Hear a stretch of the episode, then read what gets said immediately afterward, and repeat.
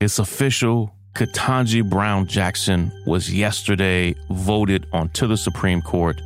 She is now Supreme Court Justice Ketanji Brown Jackson. I want to break down, I want to unpack and explain what her presence means historically, what I think it's going to mean practically for the court and its decisions, and the real challenge that she's about to be facing.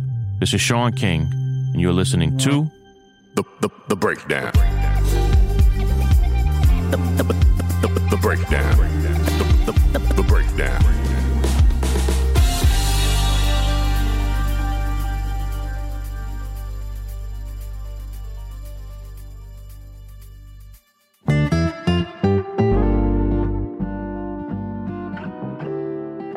This podcast is sponsored by BetterHelp Online Therapy. People don't always realize that physical symptoms like headaches, teeth grinding, and even digestive issues can be real indicators of stress. All the little bad habits that we have, be it sleeping too little, sleeping too much, undereating, overeating, they add up and they can take a toll on your mental health. That's why I'm a huge advocate for therapy. And BetterHelp makes it easy to just get started.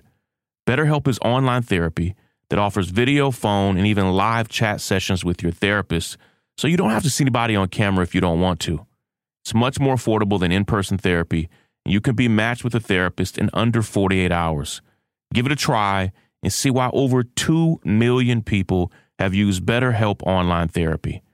This podcast is sponsored by BetterHelp, and Breakdown listeners get 10% off of their first month at betterhelp.com slash breakdown. That's B E T T E R H E L P dot com slash breakdown. Check it out. Let me know what you think. The the breakdown. The, breakdown. The breakdown. So, yesterday was without a doubt, with no questions, with no ifs, ands, or buts, a historic day for America. It was a huge breakthrough in the legal and justice community. In some ways, it's it's embarrassing that for the very first time, the United States has a black woman on the Supreme Court. And yes, it is great news, not just because it's a breakthrough moment, not just because it's a a symbolic moment uh, for for progress in this country. It is those things. It's all of that. But Ketanji Brown Jackson is actually going to be a great Supreme Court justice. Uh, she was a former public defender, and that's a huge deal for me, for our organization, Grassroots Law. You know, we actually met with the Biden administration and advocated that he appoint public defenders as judges up and down every opportunity that he had. And he's done that. And it's one of the few victories that our organization has had with Joe Biden directly.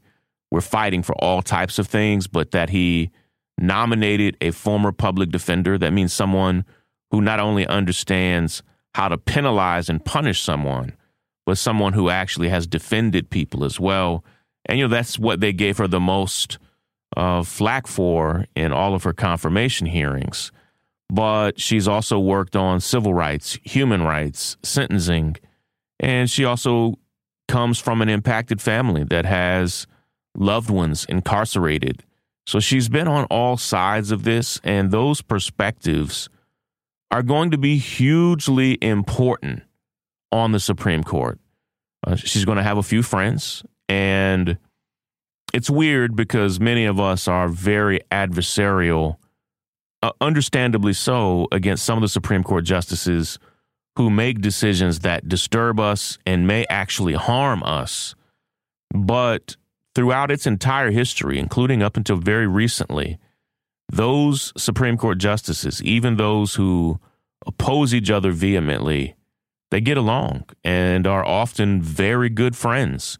And it's just it's it's really the rarest academy in America that you have these nine justices, and it's probably really the most elite judicial space in the United States, w- without question. And so, it's historic. It's important also because she's going to bring very different perspectives and ideas and thoughts to the decisions that she makes, to uh, to the hearings, to the arguments. So having her there is very, very important. And it's it's it's not just that she will be a strong liberal or a strong left wing vote. Uh, it's deeper than that. I just think she's to bring a whole lot of perspective and experience that no one else on on the court could, and uh, because there's never been anyone like her on the court, what she's going to bring to the court will be uniquely different. So all of that is the good news, the exciting news, and you know she's so smart and so experienced. You hope that on issues of civil rights and human rights that come across the court, you hope every now and then that she may be able to sway what is a very strong conservative majority uh, to close decisions that favor civil rights and human rights. But right now, that's not the case. It's a strongly conservative court. And as you know, a seat was literally stolen from Barack Obama when Justice Scalia died during Obama's term as president.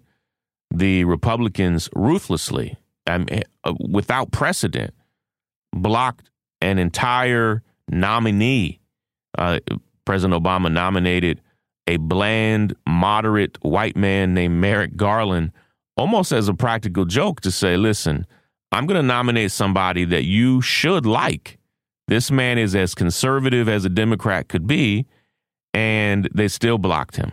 And because a lot of people were upset that Obama didn't nominate a black woman then, but he was playing a game of chess. It, I mean, arguably, it didn't work. And uh, they, in essence, stole that seat and, and blocked it all the way until um, Obama's term ran out. And then Trump got it. I mean, just that alone is crazy.